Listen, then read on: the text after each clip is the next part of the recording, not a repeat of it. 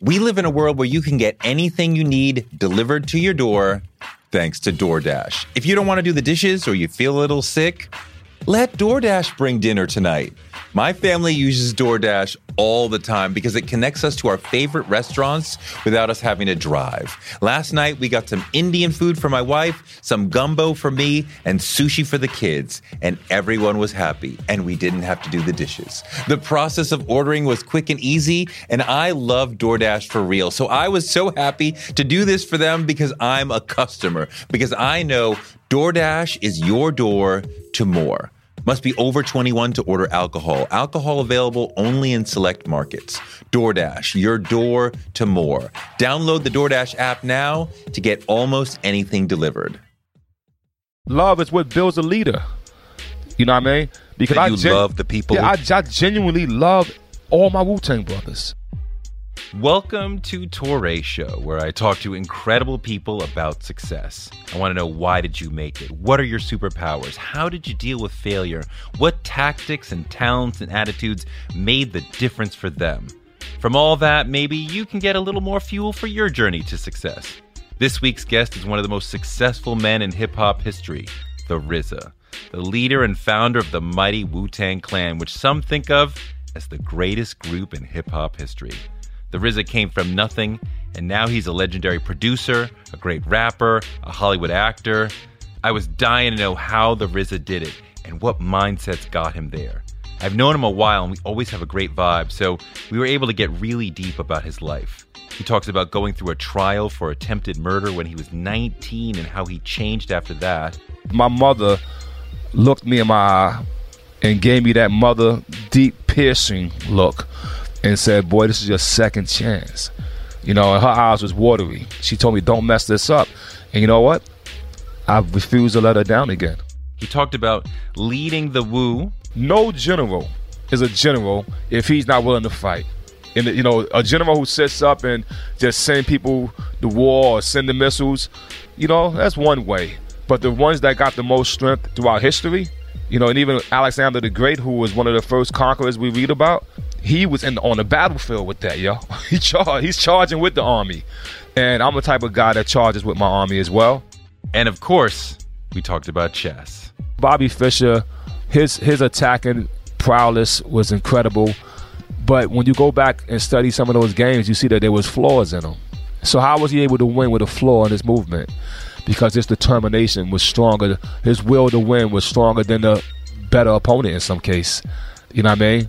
And and so therefore the energy of the person can sway the energy of the pieces. I'm excited for you to hear this conversation. The RZA has amassed a lot of wisdom, and I learned a lot talking to him. He refocused me, and I hope this conversation helps you get a little inspiration to help propel your future. Just take me back to growing up and how you learned how to make music. Well, I'm not um, trained you know, I wasn't classically trained in music, as far as class and going to school and things of that nature. I grew up in the hip hop era, where our turntables became our instruments, and uh, a four track machine. I mean, I go back that far, you know what I mean?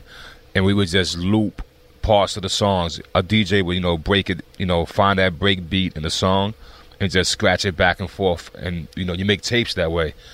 Uh, when they developed the sampler, the digital sampler, which is an instrument, but hasn't really been accepted as an instrument to me in right. the industry in a sense because it's made to sample, right? So anyway, I used it to sample sample parts of songs that I liked, and I would mesh those things together before they was called uh, mashups. and and you know, I, for me, it was all about the sound of something. It was all about what the sound invoked. How so, old are you when you're starting these experiments? Um, I'm DJing as early as 11, and um, but I've been but I've been writing lyrics since nine years old. But when, when I got a hold of a, a turntable and a mixer, that led me to continuously have a like a geek out for electronic equipment. So I sold newspapers on the Verrazano Bridge. We make probably about 15 bucks a day.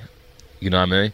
End of the week. You know, may have ninety bucks uh, on the weekends. ODB would join me. uh, certain members of the Wu spent their time on there. My boy Power from When you uh, uh, when you spoke to Dirty at that time, what did you call him? What was his name then? oh at that time uh, his name was Rusty. Rusty, right?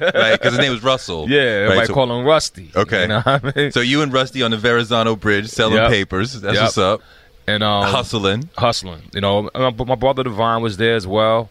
I mean, it's one of the things that, no disrespect, even my mom's got out there some days because that was the hustle. That was the the way to feed the family. Well, Did you you didn't only have, or did you only have legal hustles, or did you also have illegal hustles? I didn't get I didn't get into illegal hustles until you know late teenage years. You know, something that uh, you know I guess is known now. that Everything is known about people. But my my older brother Divine, you know, he kind of moved with that crowd, and uh, he had gotten deeply involved with the street hustle, and then he got locked up for it, and uh, um, left me in the streets. You know, by this time, you know, probably 19 years old now. Uh, music wasn't going right, and decided to pick up where he left off at for a little bit. And street hustling to me wasn't wasn't my calling, but being a, a a guy that had uh, always had what others would say they call me the abbot because I have a leadership type of mentality. So I was always able to get a group of people together for a common cause and to go.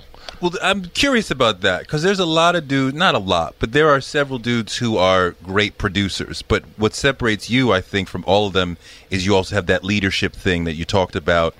You you form, you know, all these men into a crew, and they moved like Voltron, like one, and that made Wu Tang so powerful from day one. So just talk about the development of the ability to lead men in you. Like, where did that come from? Well, I think first thing you got to have is a common denominator with the people you are leading. Forced leadership doesn't work. So I wasn't like I didn't force or impose myself like, "Yo, I'm the boss. I'm the leader." No. It was uh it was actually recognized that you know amongst my team, this is the man. This is the smartest dude right here. This is the dude that he's never broke his word he would walk 10 miles to come get something for you. When a fight broke out, he never ran. If he saw you in another neighborhood and he was there and you had beef with the other dudes, he, he would join you in your beef. You know, the qualities of honor, I think, is in, was in me, is in me. Uh, and I think my brothers saw that. And as well as, you know, being, uh, um, I'm, al- I'm al- also very hip. Like I'm a type of dude, whether it's from reading, from traveling to the Bronx, Long Island. Like I traveled all over, uh, you know, New York, Philly, tri-state area, even in my teens. I just was one of those dudes. I get on the Long Island Expressway and go to Amityville and spend three days out there because I had a cousin or a girl out there. You know what I mean? Uh, we'll go down south and spend the summer with cousins and family. So all that traveling, which I think is important for any man, especially if you coming from the hood, you got to travel. You got to see more. And so from the things I saw, then you bring it back home. That experience, I think, allowed my other brothers who are also leaders. One thing I like to admit and point out is that my crew, the Wu Tang, which I came in the game with, was all like cool top dudes in their circle. It's just that uh, it's just that I was the common denominator of all of them, and each one of them would agree that yo, I'm one of this, but that's my man right here. This this dude is the one. and and you established that just the way you were just just the daily interaction. And again you said not sort of saying okay i'm the leader i'm gonna but just the daily interactions with each of these men established a sense of like he's honorable he's responsible he's down for me i can trust him Yep. he's smart right? Not trying to let people think i should be the leader but just Yeah, one thing I being think good to people. Yeah, the best leadership quality, you know, is a person who's been through it, you know, a person who lived it, who understands it, and therefore, it's like, why would you have a somebody in your corner in a boxing fight if if if the guy in the corner is not a boxer?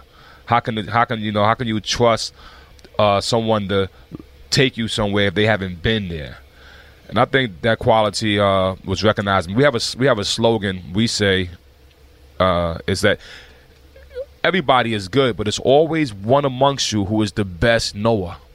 And we used to use that term because knower? Noah, yeah, and even you could say Noah from the Bible, like Noah in his time when there was the great flood. Noah was the dude that knew. Listen, guys, it's going to rain. and some people thought he was crazy. Some people, you know, they said Noah preached for hundreds of years, and people wasn't trying to catch up to him. But those who did catch up to him, though, those who did bear witness to his words, according to the story, they was allowed to get inside that ark and travel on to a better world, better life. I mean, you know, the let's talk about the man of leading the Wu in particular, because these are alpha men, mm-hmm. street men.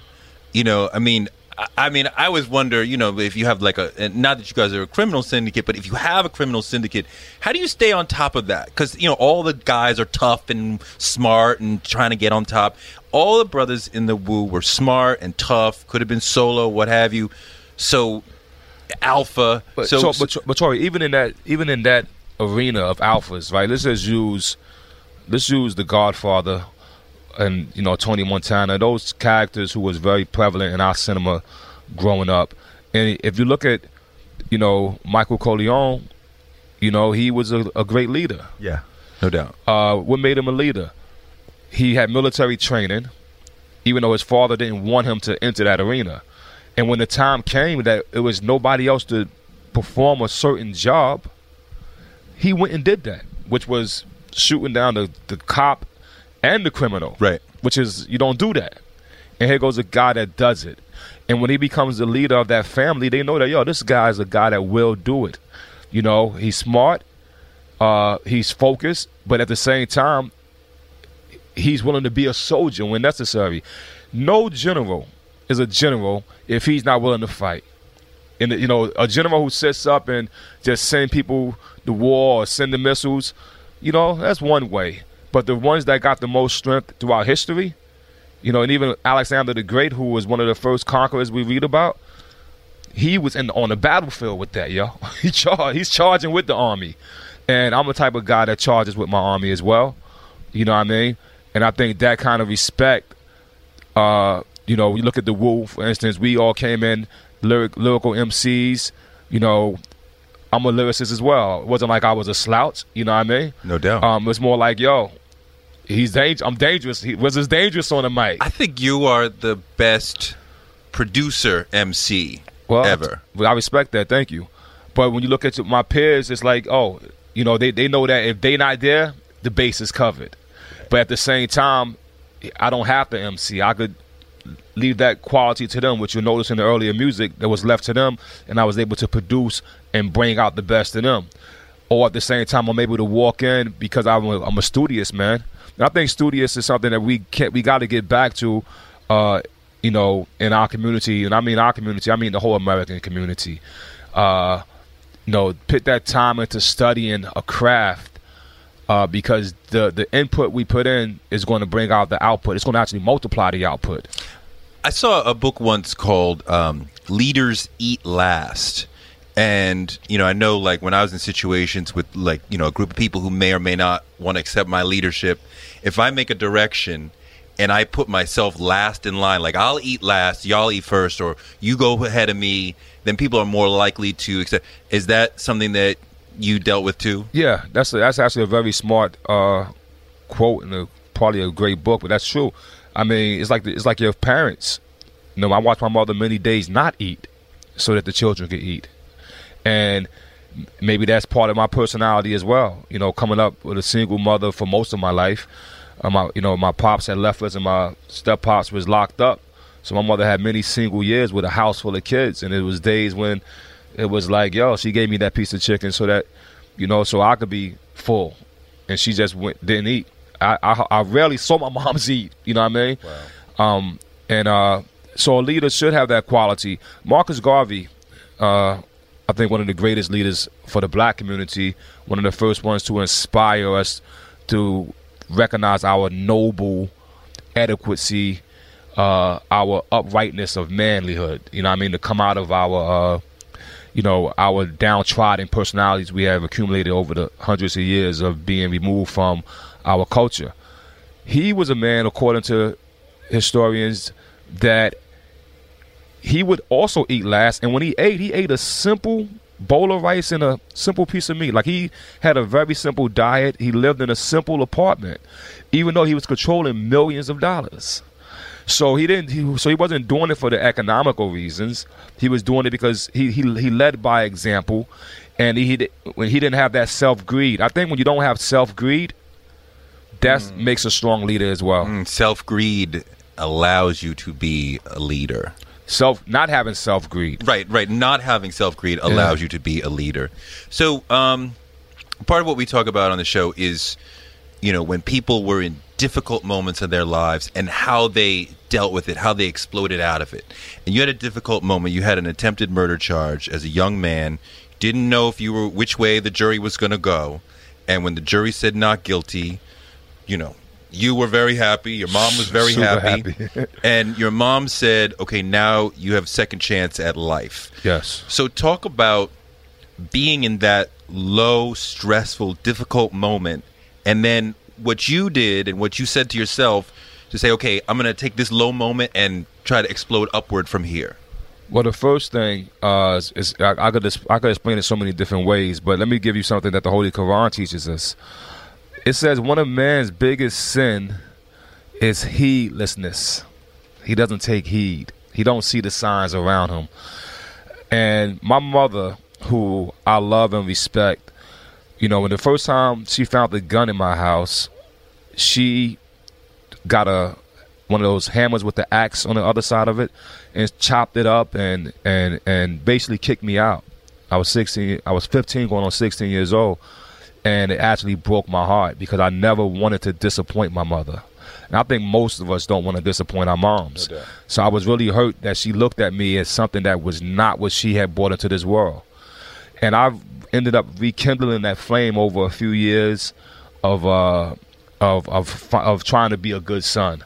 But of course, the streets kept calling. You know what I mean? And I kept finding myself back and forth in these situations. And when I finally got the the worst situation, which was this this trial where I was facing, you know, eight years of my life to go in, three years mandatory because of the gun spec, and uh, and I had got a a girl pregnant at the same time. I I, I knew that I was. I'm, I'm, I, It's a lot going on. I messed up, kid. If I could, I could curse. Yeah. Oh yeah. I fucked up.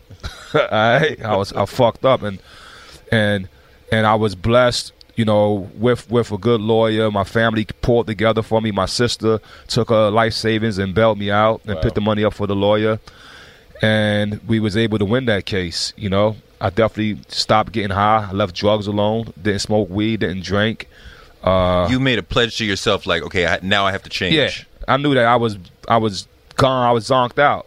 One thing we don't recognize. I want to say this to young people that, that listen to your to your podcast is that we don't recognize the the alteration of our our ideas that's caused by drugs. Mm. Whether it's weed, alcohol, uh, ecstasy, ecstasy, Molly, whatever they're taking these days, they're popping all kind of pills. Now we don't recognize that the the decisions you make in that state feel very logical in that state, but may not in the long term be the proper equation or the proper answer.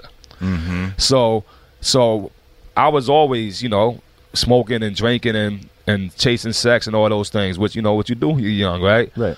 But I definitely was blessed with a chance to sober up. I found myself in the law library, reading and studying my own situation. When I sat there, I was only locked in the jail for like 35 days before my sister, uh, you know, was compassionate enough to, to give me her life savings to bail me out. That was not an easy thing for her, you know she probably would work like seven years to save up ten grand. That's how tough it was in those days, right? Wow. But she did it, and uh, in those in those in that cell, I had a, a lot of time to think, yo. You know, and it's like some guys it take them two years to think, and you know, right. leave me in there for thirty days. All I need to be in jail. One day, Right. I don't need to be in jail right. no, 10 years trying to figure it out and come back and go back. Right. I don't need that lesson. I was able to understand the foolishness of myself to accept my own foolishness, even though I may have felt the day I did it, I felt the aggression, I felt the energy, I felt the defense. I had to, you know, I had to self defend myself. But there's other ways to self defend yourself. Uh, you know, Bruce Lee, one of the greatest martial artists of all time, one of the greatest fighters, he said the first thing he do is run. no, nobody wants to run. Oh, you no, go ahead and run, kid. Let the anger wear down. But anyway, I went through it, and I was. What uh, were you think when you were in the cell, thinking, talking to yourself? I mean, I'm fascinated that you know you're at this very low moment, lots of stress, lots going on, and in retrospect, you used this moment and all that was going wrong to propel you upwards. So, how did what did you think about and make the be, to be able to make the decisions that propelled you up? Well, two things, Toure. One is I didn't see myself as a criminal. I didn't see myself as a guy who belonged there. That's the first thing I gotta share with you. And the second thing is, is I always felt in my heart that I was destined for greatness, but I but I had to be myself. I took a time, and I did this. I did this a few times in my life. Even recently, I had to do this a couple of years ago. Just you know, but we'll talk about that another time. But I had to remember the kid that I was. I had to take a look at who was this nine-year-old kid who never had a drink, never smoked a joint, never had sex, right? Good dude, good kid that goes to store for grandma, that cleans the, sweeps the floor, that's that's you know, hi Mr. Johnson, hi Mr. Jack. You know, who where's that kid at? What buried that kid? Yes, mama. No, ma'am. No, sir. What buried that kid? And I went back to talk to that kid. You know what I mean? And I do that uh, now. That's like a. I make sure I try to get back to that kid. Back to that nine year old. Yeah, that kid with that smile. Then when you see that smile, ah, oh, let him in. You love that kid. Why? Because he's pure still. It's the purity that we lose over time. Uh, whether it's our environment, whether it's your food. If we eat monosodium glutamate, polysorbate, uh, calcium phosphate, monoglyceride, sodium nitrates, you put all those molecular poisons in your body, you are already changing. Then you throw some cannabis, some THC in that. You know what I mean? You want to throw in some some cocaine and some alcohol, some alcohol in that. You you you you're changing yourself. So I was able to look back on myself. But the beautifulest thing for me, you know, when I got out was my mother looked me in my eye and gave me that mother deep piercing look and said, Boy, this is your second chance. You know, and her eyes was watery. She told me, Don't mess this up. And you know what? I refused to let her down again. And I didn't mess it up. And uh was that direction from mom that really like because you were already working toward that? I was working towards it, but she gave like the win. You know, I think a man um should always strive in the cause of love. You know, Jesus Jesus is a great man who gave it to us best. You know, he told us that love was the way. Love is the power. Right? And and if you can't love nothing, he told you love God. You know what I mean? Um so the love of something is a very driving force. Even to take a teenager who's in love with a girl that would, you know, go a mile, travel miles to see her, or you know, the, the the military guy who's in love with his wife that can't wait to to get home from the battlefield to get home to his wife. You know, Helen of Troy caused the whole army to, to make a move because of the love her husband had for this love power, the love of my mother to have her proud of me and and and also knowing I had a baby, you know, on the way, and I actually fell in love with my. She's not my ex-wife, but I fell in love with her at the same time. Like I, I found love also, and I gotta put that out to, to to the world that it's an important motivating factor. You know, whether it's the love of your child, the love of your brother, the love of your country. You know what I mean?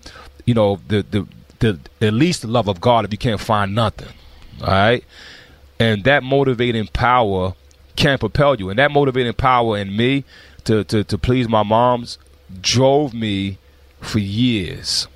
I mean, and I never hung all my gold records and my platinum albums and any award I had was at my mother's house. Wow. I bought her a big home and put these things up on the wall. And she had a chance to see her dream come true through her son. You know what I mean? She left us, you know what I mean? And that was a big change in my life. You'll notice a big change in my life around that time if you if you ever read my book. But um, that's the governing factor. And I think lo- love is what builds a leader. You know what I mean? Because I you gen- love the people. Yeah, I, I genuinely love all my Wu Tang brothers. I, I, I think we can tell that. Yeah, it's that genuine. it's like I'm, we're not going to tongue kiss. You know what I'm saying? No, it's deeper than that. Yeah, exactly. I saw something you said where um, recently you were trying to make some music and you couldn't get all the brothers to do it. And the interviewer said, Well, why don't you just do it with the brothers who are there? And you said, No, we are a group. We are one mind. It's not like, well, Meth and Ghost are the big ones. No, everybody matters equally. Yeah. And when you have that kind of love for the entire group, I could see they're going to reciprocate. Yeah, and that's a blessing. And whether and one thing about love, whether it's reciprocated or not, it's unconditional. So you just you like don't worry about being loved. You know what I mean? Accept it when it comes, but just just emit it. Like the sun don't the sun just shines, baby. you know what I mean? Um, the last time we talked, we got real deep about um, Dirty and uh, Old Dirty Bastard, and um, you know, you you you have a lot of thoughts on on his end, and you know, there's really nothing different that you could have done, is there? No, I wouldn't say that. I wouldn't say that to be honest with you. And I I put that challenge to any man out there in the world that ever that every life like look there's definitely an exit door we know that right now you'll see some dude 2000 years old running around here talking to you but at the same time that exit time i don't think the time of exit is mandatory you know what i mean i think the energy that's contained within the body will eventually expire just like anything like a light bulb will burn out but the light bulb lasts longer when the when you kind of just leave it on, right? If you flicker it, like play with it, it might burn out in right. quicker time. You might just blow a fuse or right. something. You see what I mean? And you can blow a fuse. And I, I think that in the case of Ason, uh, he blew a fuse, but we could have avoided it. I do think we could something we could have done because I think it was part of our negligence. You know what I mean? I mean, I remember you talking about and maybe you could talk about it a little bit about you know him making you watch him do the crack yeah. with his son. Yeah. What was it like a day or two before he passed? It was he passed the next he passed within 12 hours of that. I mean, talk about that and what happened there. Well, I want to get too deep into that, right? Cuz it's, it's so it's emotionally touching and um, you know, but I just want to point it out because it ain't just him. You know, you know, we just lost I mean, that's for my loss, and I know yeah. I'm here talking, but it's this thing about somebody like Prince. Yeah. Nobody in your family, you know, everybody who depends on you for your, their economics, for their even validation. When you have a celebrity in your family, you become the validation of that family. For some of us, it's the validation of our community, our neighborhood. Yeah our race. yeah, your, your city. Yeah, you know what I mean. Hip hop, everything. Yeah, so so so that means that if we're validation for you and we're that source, then you got to give us that love and energy too. You got to protect us. Uh, it's it's sort of like why do the people worship the false image of God? You know what I mean? That takes that you know that stops God from thinking about you. You ain't thinking about me. I ain't thinking mm, about you. Mm. Right? But in a case like this, when when your family and your people are seeing you going through a struggle you know, they should, you know, have enough strength, love, and courage to to warn you, to give you that warning. You know what I mean? To say, yo, kid, no, don't do that. Stop that. Because you know we have this theory around in my hood. You go, he a grown man. He can do what he want. No, you can't do what he want.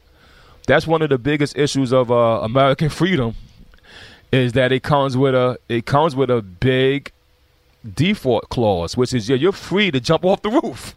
But guess what? There's a thing called justice where you may die, the cause and the effect.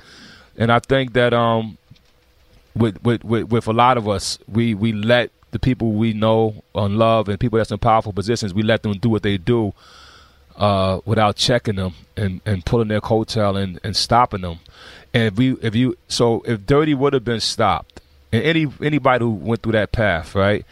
if if if if if if, if the other dude didn't take the extra needle, he didn't, if, if if if if if Hoffman didn't go into that hotel room that night with the extra, you know, the extra drugs or whatever, you know, the drug dealer himself, Richard Pryor once said, the drug dealer stopped. They didn't want to sell me no more. you know what I mean? I like no, that's And a the good. drug dealer's like, damn. that's a, that's a good drug dealer though. He's like, you know what, man? Richard about, let me get a key But yeah, for yeah, the weekend. Yeah, but like you see the dude in uh in the Temptations when David Ruffin, not only did they sell him more, they took his car. They they didn't care. That non compassion is, is and that neglect is to me takes us out early. And I think Dirt would have had more time with us if not only myself, all the other cousins in my family, the, the, his wife, uh, the, the the Wu brothers, we all know that. Like Deck said it best. Uh, Inspectah Deck said it best in the song we made called "I Go Through a Time" called "Time Changes." He said, uh, "Shoulda, coulda, should have helped you, but I was selfish, Lord." You know what I'm saying? Saying saying that you know worrying about my own self and all the things I'm going through. I didn't take the time to hear your cry, and I think we should take the time to hear each other's cry, especially when it's somebody who we love and somebody who is important to our community. We live in a world where you can get anything you need delivered to your door thanks to DoorDash. If you don't want to do the dishes or you feel a little sick, let DoorDash bring dinner tonight. My family uses DoorDash all the time because it connects us to our favorite restaurants without us having to drive. Last night, we got some Indian food for my wife, some gumbo for me, and sushi for the kids, and everyone was happy, and we didn't have to do the dishes. The process of ordering was quick and easy, and I love DoorDash for real. So I was so happy to do this for them because I'm a customer, because I know DoorDash is your door to more. Must be over 21 to order alcohol. Alcohol available only in select markets. DoorDash, your door to more. Download the DoorDash app now to get almost anything delivered. One of the people who helped inspire me to want to be in broadcasting is Oprah Winfrey. She's an inspiration for so many of us, but her daytime talk show was so incredible. And it told me that you could be black and authentic and real on TV. And that made me want to do it too. Black Stories, Black Truths is NPR's new collection that's a celebration of blackness. Each of NPR's black voices are as direct, varied, distinct, and nuanced as the black experience itself. In the Black Stories, Black Truths collection, you'll hear stories of joy, resilience, empowerment, and how to create world shifting things out of struggle. Every episode is a living account of what it means to be black today, told from a unique black perspective.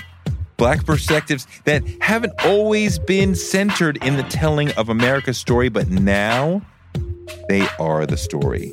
On NPR's Black Stories, Black Truths, you'll find a collection of some of NPR's best podcast episodes celebrating the Black experience. Hear a feed of episodes from across NPR's podcast that center Black voices. Turn on NPR today and hear a range of voices as varied, as nuanced, and as black as we are. Stories should never be about us without us. Listen now to Black Stories, Black Truths from NPR, wherever you get your podcasts. Influencer. It's a word that gets tossed around a lot these days. There is a woman who went the distance, who broke ground as the first true influencer by living a remarkable life. Her name, Elizabeth Taylor. I'm Katy Perry. This is the story of the original influencer. This is Elizabeth the First. Elizabeth the First, the podcast, wherever you listen. One of the things that I love about you is despite all the knowledge and wisdom, you maintain the humility to want to keep learning and keep putting yourself in the student role to get more. I mean, all the years of crushing it in the music business, and then you say, "Now let me learn the guitar." Right, like uh, you know, like why would you go back when you're like the master of the studio, and you know you're working on your second film to go into film scoring and then directing. You had to humble yourself to be a student. So just talk about how you get into that mode or stay in that mode of of I know all this, I've succeeded at all this, but I'm still willing to humble myself and be a student again. one of the most important goals of human life, whether it's as a collective or as an individual, is evolution to evolve. Growth. Exactly. And so I'm evolving and I'm and I'm conscious of it. And so therefore I know that um, in order for me to exist in the habitat, let's just say, I have to adapt, f- learn adaptation. I have to learn assimilation. You know what I mean? I have to learn what is part of that uh, society, culture, job function that I'm entering. You know, I got to learn to be a part of it, or don't go there. You know what I mean? I'm a vegetarian. Okay, Are you vegetarian or vegan? but vegan Which is even more. yeah, even, more, further. even more. But in order for me to be that, right? Let's say I go a place where all they serve is meat. What am I gonna? What, what am I gonna do? Am I gonna eat the meat or learn learn something that's gonna keep sustain me without having to eat that meat? You know what I mean? How long have you been vegan? It was a growth from. Uh, it took a growth from. I think I started. My last piece of fish was 1997. And when was your last piece of meat? My last piece of red meat was 1995.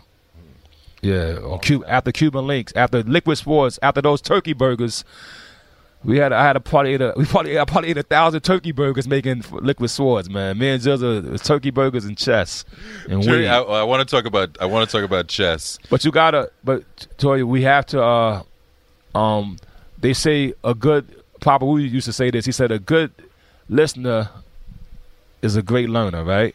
So you gotta listen to learn. And, uh, and there's a martial art quote that says the best master always remains a student.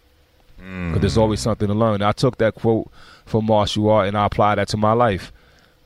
So, so let's talk about moving into Hollywood. You you got this friendship with Quentin Tarantino. What did he tell you that has helped you as a director? What were his core lessons to you? his his his style of of of you know he had various ways that I've learned from him. One of the biggest ways was you know watching movies to consume a lot of film. You know what I mean? If you're going to be in the film business, you better know film. If you're going to be in the music business, you better know music. If you're going to be in the steel mill, you better know steel. You better know your craft. Uh, he has a great collection of of books.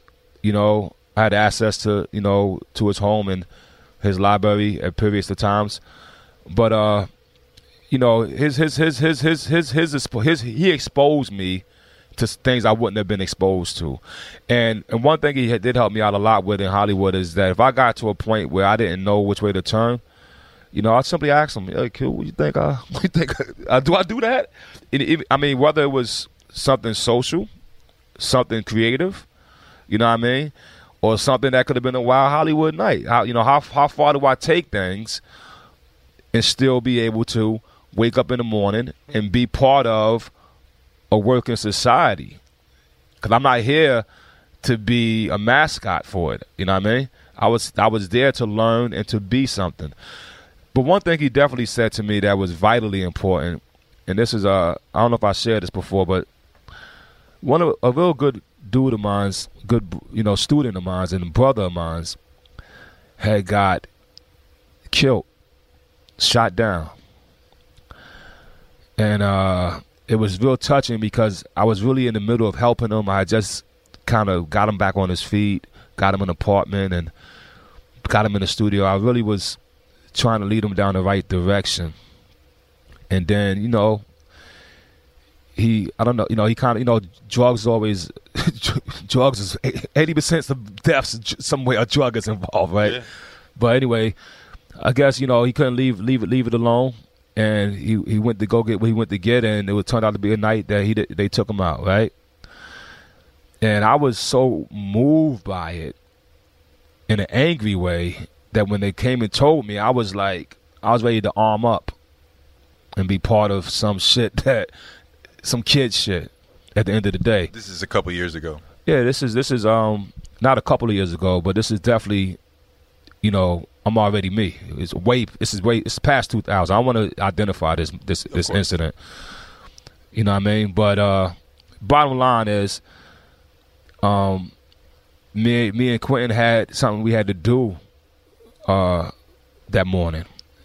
I get the call like 4 a.m. So I'm like, man, I don't really want to go. I want. I'm kind of in this this retaliation mode. But uh, I said I ain't gonna. You know, I said I'll be there. I'm a type of dude. If I say I'll be there, I'll be there. So I so I went to see Quentin first, and my plan was to just go there. Say, yo, I'm not gonna really roll today. I just want to come personally and tell you, and I'm a, I got something I gotta handle. And uh, he said, "What do you mean you got something?" I said, "I said I got something I got to handle." What do you mean you got something you got to handle, Bobby? We we planned this like six weeks ago. This is, you know, come on, have a drink. Let's talk about it. so we have a drink and we talk about it. And I kind of gave him a, a a a safe way of describing my situation. And he pointed this out. He said, "Look, man, you are in a position to pull people up from your community." I mean, that means you get to reach down and pull people up. Not a lot of people is in that position. But as soon as somebody pulls you down, there's nobody up. Mm. And so you got to know when to let go of something because you're in that position of pulling up. And I'm listening like this dude just when he said it to me, it actually stuck like glue, and that and I kind of keep that in my heart a lot because uh, he's absolute he's absolutely right. That goes for any one of us who who who make it out of a hole You're able to look around and see what's up there, and you can be like, okay, I'm pull somebody. Oh, I, I gotta let you go because only I only I can pull up from the hole. You're too heavy. Send up the little one. you know what I mean? And uh, that lesson uh, was a you know really stuck with me, and and helped me for multiple years. You know, in certain situations. That's an amazing story. You know, movie directing is really really difficult job and I think part of the challenge is you're really using both sides of your brain. That you got to talk to the actors and their artistic, poetic journey and their craft. But then you also got to talk to the technical camera lighting guys in the in the technical scientific way. You also got to deal with the, the producers and the studio and the financial stuff. So you're dealing with just all these different parts of the mind at the same time.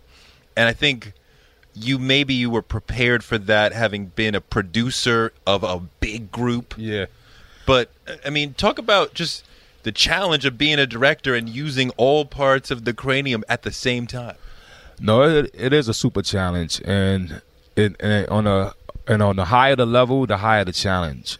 You know, if you're doing it for independent, you know, I know the independent filmmakers out there, even they don't doing it with their iPhones, they understand that thrive and challenge. But if you're doing it with multiple million dollars at risk, it's a bigger challenge. And uh, um, I do think working with the Wu and and knowing my brothers and all the times we spent together in the studio and some of the diplomacy that we had to strike and reach in order to complete complete projects did give me some preparation.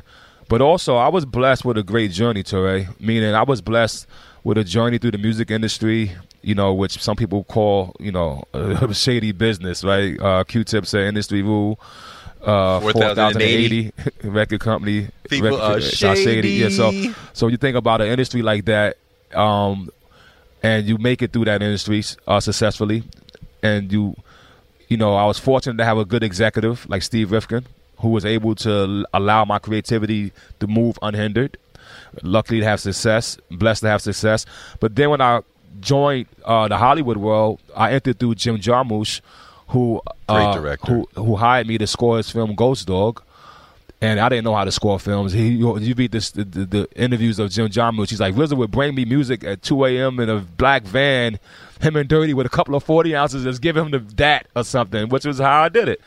right? I didn't know about sitting in the front of the monitor and working. It wasn't until we did Kill Bill that Quentin, you know, uh, it was mandatory that I stayed in the editing room, and I worked. So the editing room was, was my office. You know what I mean? And I spent 45 days in there just doing what I was supposed to do. And what you're supposed to do is is watch the scene, yeah, and and vibe off of it and create the sound rather than yeah, sit in the recording studio and just think of something. Yeah, and it's and it's and it's a few more levels than that too because there's a, there's all kind of like there's a first thing they're gonna do is give you a spotting session.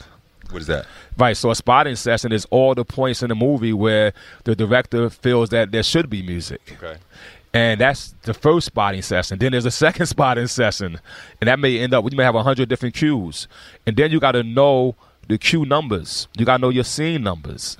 I mean, it's it's uh, it's you, it's really three people that that should be on your team, and then after that, it's music editing. You know what I mean? Then it's edited because if one frame of the film is changed because let's say the movie was two hours and three minutes, and now we don't you want to lose three minutes, that changes the whole synchronization. So that changes how the score and your cue points changes. Anyway, going through that process, right, and then getting blessed with uh, with Harvey Harvey Weinstein recognizing that I had a a natural acting talent, and he gave me a call and asked me to to join his film uh, Derailed, and the director Mikael Håfström, uh, who's not an American director, a Swedish director, very good director, he's like, okay, this kid has something, you know. You do have something because I saw you in Ghost Dog. Um, I think that was the first time I saw you in a film, mm. and you just walk down the street right toward Forest Whitaker's character, and Ghost Dog's incredible movie you didn't have any lines. Just one line, right? Right. You just yeah. right, but but there was a presence. Mm. Well, thank you. That just just emanated, and you know, I just wonder how you learn to create that, to emit that. How well, do you do that? I don't. I don't know if you learned that. You know, that's something I don't know if, if I think you can learn it, but I won't. I can't. I can't identify where I've learned that at. You know what I mean? I don't know if you're born under the sign or if you so, what do you do to get ready for the moment uh, when you're about to act? Well, well, after getting, like I said, after having what you call a natural thing that they saw in me, you know, just like me with music, I didn't know what a C chord was, but I went back and learned the theory of music. So after I did Derailed, and I think it was Coffee and Cigarettes, which once again we were just improvising, improvising, and that circulated. That movie actually circulated through Hollywood as yo, this kid right here, this guy right here, and that led to them led them casting me for American Gangster. And so, but when I got to American Gangster, uh, before I got to there, I started taking coaching lessons. Uh, I got a couple of books on acting to understand the the beat and the tempo, and it takes time to get that muscle right. You know what I mean? But the point I'm driving at is after composing, after acting. Now I've been in the post production, and I've been in front of the camera. And after being one of the greatest directors of our generation and learning how he viewed things, how he's dissecting things, six years later, I was ready to step to the plate with the man with the iron fist. What does eating healthy mean to you? Whatever your eating goals, Thrive Market is the best place to get all your groceries and household essentials. And getting Thrive shipped to your door is like having a great supermarket right outside your house. I love that Thrive Market carries brands with the highest quality ingredients and ethical sourcing methods. Whether you're looking for organic kid snacks or low sugar alternatives or gluten free essentials, Thrive Market's got it, and their site lets you curate your shopping experience quickly. And as a Thrive member, I save on every order, usually about 30%, which of course I love. And when you join, you help a family in need with the membership matching program. Join in on the savings with Thrive Market today and get 30% off your first order plus a $60 gift for free. Go to thrivemarket.com slash Toure for 30% off your first order plus that free $60 gift. That's Thrive, T H R I V E, market.com slash Toure. Thrivemarket.com slash Toure. On March 16, 2000, two sheriff's deputies were shot in Atlanta. Jamil Al-Amin, a Muslim leader and former Black Power activist, was convicted. But the evidence was shaky, and the whole truth didn't come out during the trial. My name is Mosi Secret, and when I started investigating this case in my hometown, I uncovered a dark truth about America. From Tenderfoot TV, Campside Media, and iHeart Podcasts, Radical is available now. Listen to the new podcast, Radical, for free on the iHeart Radio app or wherever you get your podcasts. You know, I'm curious. When you started learning music theory, did you find that you had already figured a lot of that stuff out on your own, or did it change you as a musician and a producer? Uh, it changed me in the sense of the logic. It, I be, probably became more logical, but I'm probably better not being logical. you know what I mean? you know what I mean? You think of a song like uh, "Bring the Ruckus," is it has a great structure, but there's no logical chord progression Right. in what's happening. If you write it out, you know, even even as I compose, one of my co-composers was like, "Bobby, you changing keys and you change keys twice in the middle of the fray, in the middle of the uh, progression." Yeah, I said, yeah, but forget the logic of it, the emotion of it Right, right, and right, right. and that's what I I did learn that without knowing theory that the emotion is the most important thing that music can invoke. That's why Method Man had the verse Wu Tang be Wu Tang Clan be attacking your emotions, move it on the left, Southpaw, Mr. Meth. Like so, the the, the thing about us is is to attack the emotion, whether it's anger, whether it's pain, whether it's hunger, whether it's sadness, whether it's excitement. We we strive to at- attack your emotion. What you talk about the record business being shady? One of the most incredible things y'all did is the way you freaked the business. Um, you you came in as a group, and you you were very intelligent in saying we want the ability to go sign to whatever label we want. And you created this sort of octopus with mo- with long tentacles thing, where you know Wu Tang is here, but then you're also getting the Def Jam promotion, and you're also getting the Loud Records promotion. You're also getting the Sony over here, and Yeah. you know, I mean, it, it was like you're spreading the flag further and further. How did you guys? How did you get the industry to even give you a deal where, okay, we'll let y'all leave the label for nothing and go somewhere else? Well, nowadays that won't happen because they have what is called a 360 degree deal. Right, That's right, like right. I call it the counter Wu Tang deal. It's like it's the counter move to the Wu Tang deal. It'll never happen again. No, but actually, if you think about the industry overall, as a whole, and what it did for the industry, it was actually a smart move by the industry too. Of course, it was unique.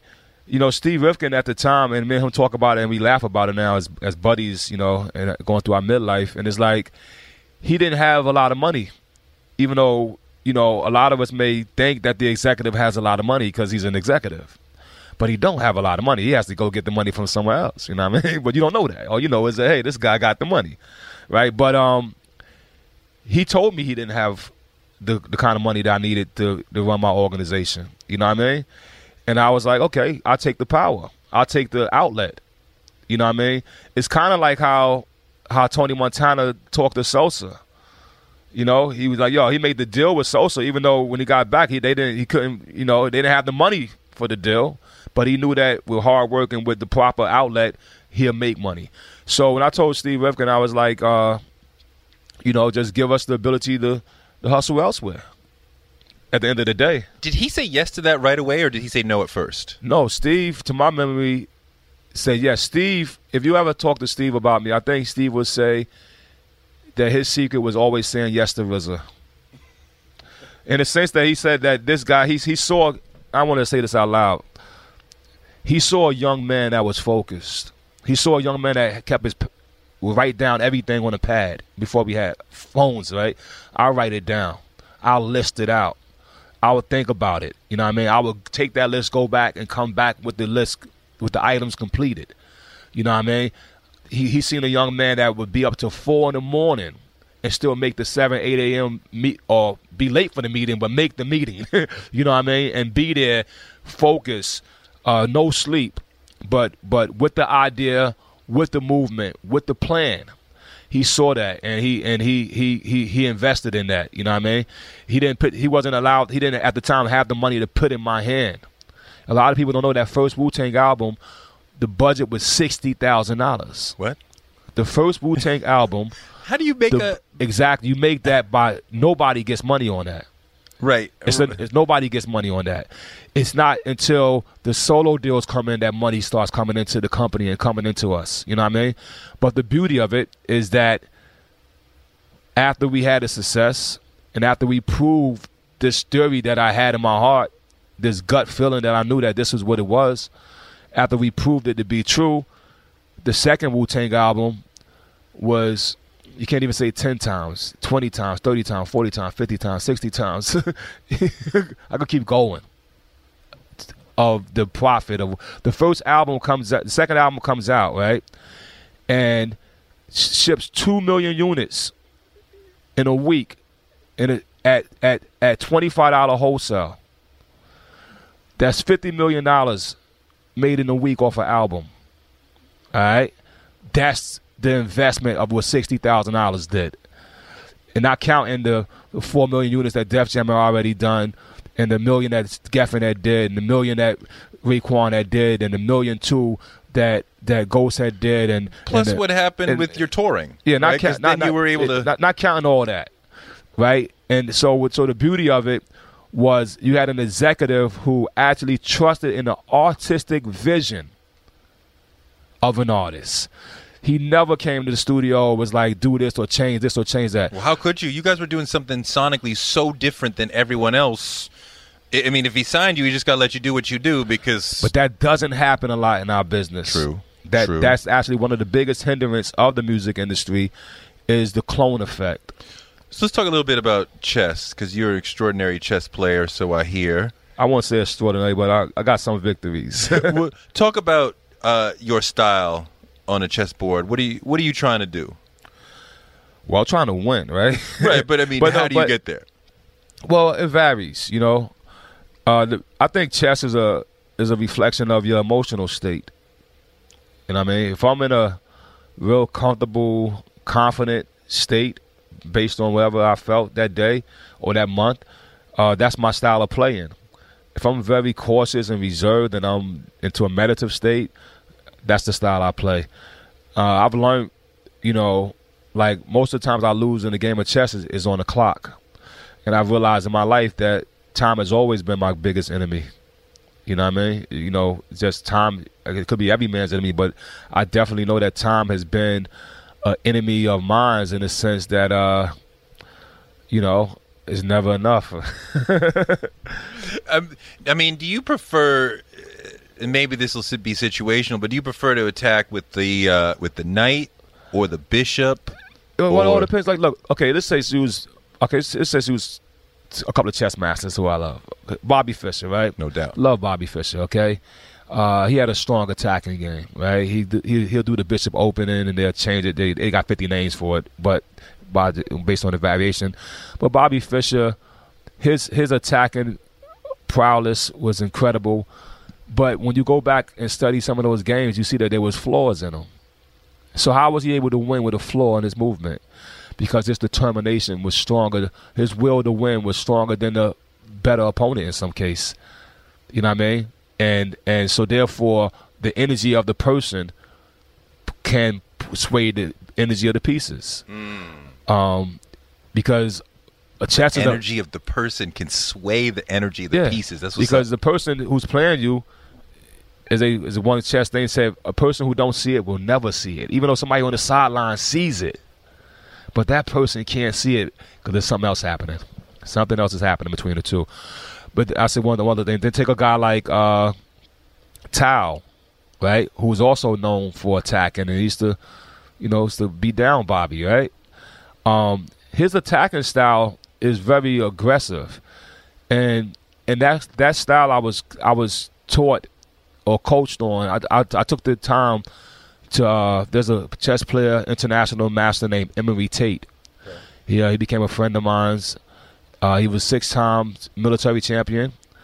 Uh, and when you look at when you look up Josh Waitzkin, you know Josh Waitzkin. Josh was, Waitzkin, yeah, yeah, yeah. when you look up his uh his uh his his ten games they they always give you when you get chess master back when chess master was popular he has a game where he loses and that's the emory tate right. and so josh and emory both gave me great advice in chess josh saw my style and gave me a, a opener he thought would fit me you know but emory saw that style that- josh advised me on and, and gave me a, a told me I should actually be more like Tal because because that Wu Tang Clan nothing to fuck with style of mine's. He think you know he felt that, that was the best way for me to move because when RZA attacks, it's hard to fucking defend. That's what's up. Um, do you meditate? Yeah, I meditate, but I, I see meditation as this right now is meditating to me. Mm-hmm. You know, you know Bodhidharma, you know, one of the founders of Shaolin who helped ex, you know expand Shaolin, and one of the fathers of martial art. Uh, he said you have still meditation where you sit and you think, but you have moving meditation, which is kung fu. Mm-hmm. You know, he actually said when you think of Zen or Chan Buddhism, Zen means that you can become enlightened immediately. Mm-hmm. You know what I mean? So when Buddha returned home after leaving his wife and kid for mad years, right? He left his wife on when she gave birth, according to his history. Exactly. but, but he comes home and they become enlightened instantaneously. Where some people, according to Buddhist doctrine, got to be born a thousand years to get this. So when you ask about meditation, most people think that it's about sitting still and Right. and and you know chanting and all that. Uh, the contemplation is meditation. That's why Krishna gave us a great lesson. He said, uh, "A man can meditate for a month. It will not be as valuable as that man who contemplated for an hour." It's amazing, you know, in this conversation you've talked about Krishna, Buddha, um, Islam, Christianity. You know, y- your study of spirituality is is broad, you know, and I love that. Um, talk about how spirituality has helped you succeed in your businesses. I think a spiritual foundation, which you, which uh, spirituality means, ality meaning like something in reality, something that's in action or recognizable. So to recognize that energy, uh, which can also be called mindfulness, Mm-hmm. is vital. Uh, that's one of the missing ingredients, I think, of our political system. Mm-hmm. You know what I mean? Because even when you think of all the old kings, they had spiritual advisors. On the chessboard, you have the bishop there Mm-hmm. that represents the spiritual advisor. And you got, of course, you got the castle. The horse was the cannon or the warriors. You got your woman. You got your soldiers. Where's the spiritual advisor at? That's why I think we're missing our political system. They need to come higher to realize their spiritual advisor. if not me, somebody. Somebody. But far as me, it's vitally important because that's the the the thing that that actually allows us to understand each other. And what I mean by understand each other is like you got to understand how the Hindu brothers feel when they are praying and what they're thinking about. You got to understand how the Christian brother feels when he's praying and what he's thinking about. He's telling, he's talking to his children about. You got to understand how the Muslim brother feel. You got to understand how the Buddhist brothers feel. And when you get to the core of it, they all saying the same thing Mm-hmm. at the core. So somebody come to me and say, and we get into an argument because he's like, "Each me, son, she," and the other guy's like, "Under toi," and the other guy's like, "Uno, dos, tres," and I'm like, one, two, three. and we arguing, arguing about who's right, who's wrong, and we all saying the same thing. Mm. You know what I mean? The men who lived before us in this world have traveled great distances in their time on earth, in their travels around the world, and they've documented it for us, yo. There's no reason for me to touch a hot stove. It's been touched. What? All right. Last bit. What books do you want the folks to read? If I was to advise books, uh, I would have I would advise the Holy Quran, the Holy Bible, the Bhagavad Gita, and for Buddhism, I'm gonna say the Diamond Sutra. There's a lot of sutras, but I think the Diamond Sutra for today's man is good. I'm so inspired after listening to RZA for an hour. Love what he said about leadership and being willing to put your people first. Love what he said about chess and that Tarantino story is crazy. I can see him showing up to Quentin's mansion, heart racing, saying, "Hey man, I know we were supposed to meet about that thing, but uh, we got to do it later because I got to go kill somebody." All right. It's like a scene out of a Tarantino film. If you want to talk to me more about this episode or whatever, I'm on Twitter at Toure. Toure Show is written by me, Toure, and produced by Chris Colbert, and executive produced by Morgan Spurlock in association with Cadence 13 Studios. We'll be back next week with more knowledge from successful folks, because the man ain't shut us down yet. Check us out next Wednesday when my guest is the legendary poet Nikki Giovanni. You gotta hear her go ham on Trump. I don't understand, you know, fools like Trump and all of those people on his cabinet, those greedy racists on his cabinet who don't do anything but try to figure out how to make more money. See you next week. We live in a world where you can get anything you need delivered to your door thanks to DoorDash. If you don't want to do the dishes or you feel a little sick, Let DoorDash bring dinner tonight. My family uses DoorDash all the time because it connects us to our favorite restaurants without us having to drive. Last night, we got some Indian food for my wife, some gumbo for me, and sushi for the kids, and everyone was happy, and we didn't have to do the dishes. The process of ordering was quick and easy, and I love DoorDash for real. So I was so happy to do this for them because I'm a customer, because I know DoorDash is your door to more. Must be over 21 to order alcohol. Alcohol available only in select markets. DoorDash, your door to more. Download the DoorDash app now to get almost anything delivered.